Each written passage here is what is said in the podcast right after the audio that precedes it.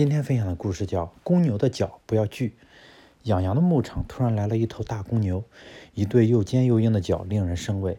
一个牧民不小心惹怒了公牛，他在公牛的两只脚之间来回挣扎，最后还是被公牛用脚戳到了手臂。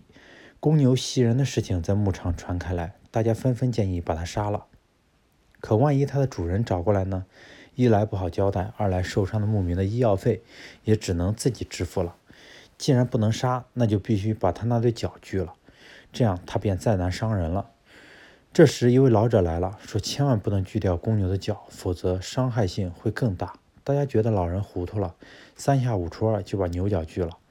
没有了牛角的牛，在牧民看来安全了，老人却担心的提醒：“危险啊，千万要注意。”有个胆大的牧民不怕。朝公牛走过去，说时迟，那时快，公牛抬头看到了他，一个箭步冲了过来，用坚硬的额头抵住牧民的胸，朝地上一拱，砰的一下，鲜血四溅，一瞬间，可怜的牧民就没命了。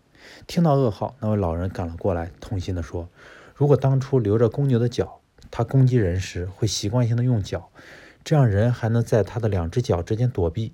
现在把他的脚锯掉了，他别无选择，只能用坚硬的额头当武器了。”人也没有了退路。有时候，对手看似强大的武器，也许正是你能借助而与之周旋的工具。